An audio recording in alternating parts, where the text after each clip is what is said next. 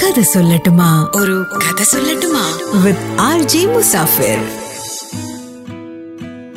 ഒരിക്കലും ഒരാൾ ഒരു ഷൂ വാങ്ങിക്കാൻ വേണ്ടിയിട്ട് ഒരു ഷൂ കടയിൽ പോയി. ഒരുപാട് നേരം ഷൂ ഒക്കെ ഇട്ട് നോക്കി അളന്ന് നോക്കിയതിന് ശേഷം അയാൾ ഒരു ഷൂ സെലക്ട് ചെയ്തു. അയാൾക്ക് വേണ്ടത് സെവൻ നമ്പർ സൈസിലുള്ള ഷൂ ആണ്. അയാളുടെ സൈസ് സെവൻ ആണ്.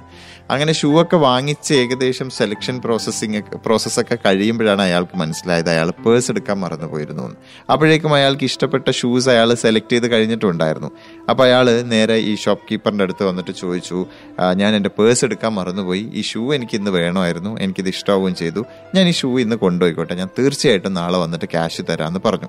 അപ്പോൾ ഈ ഷോപ്പ് കീപ്പറിന്റെ സ്ഥാനത്ത് നമ്മളാണെങ്കിൽ ആകെ മൊത്തം കൺഫ്യൂസ്ഡ് ആവും നമ്മൾ നല്ല വിലയുള്ള ഷൂ ആണെങ്കിൽ പ്രത്യേകിച്ചും ഇദ്ദേഹം വരും എന്ന് പറയുന്നു. പക്ഷെ വരുമോ വന്നിട്ടില്ലെങ്കിലോ? അപ്പോൾ രണ്ട് ചാൻസസ് ആണ് ഉള്ളത്. ഒന്നുകിൽ ഇയാൾക്ക് ഷൂ കൊടുക്കണം നാളെ ഇയാൾ തിരിച്ചു വരില്ല. അങ്ങനെ തിരിച്ചു വരാതിരുന്നാൽ പിന്നെ ഇയാൾക്ക് ഇയാളുടെ ഷൂസ് നഷ്ടമായി പോകും ഈ കച്ചവടക്കാരന്. പിന്നെ ഒരു ഓപ്ഷൻ ഈ കസ്റ്റമറിനോട് തന്നെ പറയണം അയ്യോ അത് ബുദ്ധിമുട്ടാണ് ക്യാഷ് ഇല്ലാതെ പ്രോഡക്റ്റ് തരാൻ പറ്റില്ല എന്ന് പറയണം. പക്ഷെ അങ്ങനെ പറഞ്ഞാൽ പിന്നെ അയാൾ ഒരിക്കലും ഈ കടയിലേക്ക് ഷൂ വാങ്ങിക്കാൻ വരില്ല. ഇദ്ദേഹത്തിന് ഇദ്ദേഹത്തിന്റെ ഒരു കസ്റ്റമറിനെ നഷ്ടമാവും. അപ്പൊ എന്താ ചെയ്യാ? അവസാനം കടക്കാരൻ തന്നെ ഒരു കാര്യം പറഞ്ഞു. ശരി കുഴപ്പമില്ല. ഞാൻ എന്തായാലും നിങ്ങൾക്ക് ഷൂ പൊതിഞ്ഞു തരാം. നിങ്ങൾ കൊണ്ടുപോയിക്കോ. നിങ്ങൾ ക്യാഷു ആയിട്ട് നാളെ വന്നാൽ മതിയെന്ന്. അങ്ങനെ ഈ കടക്കാരൻ ഷൂ പൊതിഞ്ഞ് വന്നയാളുടെ കയ്യിൽ കൊടുത്തു. അയാൾ ആ ഷൂ വാങ്ങിച്ചിട്ട് തിരിച്ചു പോയി അപ്പൊ തൊട്ടടുത്തുള്ള ഒരാൾ ചോദിക്കുന്നുണ്ട്. ഈ കടയിലുള്ള ജോലിക്കാരനായിട്ടുള്ള ഒരാൾ ചോദിക്കുന്നുണ്ട് നിങ്ങൾ എന്ത് ധൈര്യത്തിലാണ് ഇയാൾക്ക് ഈ ഷൂ കൊടുത്തത്? അയാൾ നാളെ വരും എന്ന് എന്തെങ്കിലും ഒരു ഉറപ്പുണ്ടോ എന്ന്? അപ്പൊ ഈ കടക്കാരൻ പറഞ്ഞു വരും. വരും എന്ന് എനിക്ക് അത്രയധികം ഉറപ്പാണെന്ന്. കാരണം ഈ കച്ചവടക്കാരൻ അത് പറയാൻ കച്ചവടക്കാരന്റെതായിട്ടൊരു കാരണം ഉണ്ടായിരുന്നു.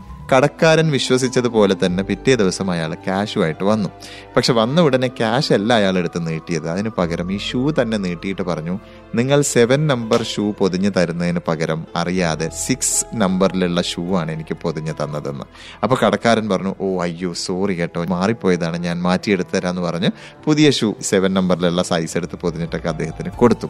ഷൂവും നഷ്ടപ്പെടാൻ പാടില്ല കസ്റ്റമറും നഷ്ടപ്പെടാൻ പാടില്ല. രണ്ടും നഷ്ടപ്പെടാതെ മനസ്സാന്നിധ്യം കൊണ്ട് ആ കടക്കാരൻ ആ സിറ്റുവേഷനെ ഹാൻഡിൽ ചെയ്തു. ഇതിനെയാണ് നമ്മൾ പ്രസൻസ് ഓഫ് മൈൻഡ് എന്ന് വിളിക്കുന്നത്. അപ്പൊ മനസ്സാന്നിധ്യം ഏതൊരു പ്രവൃത്തിയിലും ഹൺഡ്രഡ് പെർസെന്റേജ് നമുക്ക് ഉണ്ടായിരിക്കുക എന്നുള്ളതാണ് പ്രസൻസ് ഓഫ് മൈൻഡ് അടുത്ത എപ്പിസോഡിൽ പുതിയൊരു കഥയുമായിട്ട് വീണ്ടും കേൾക്കാം. Till then this is Musafir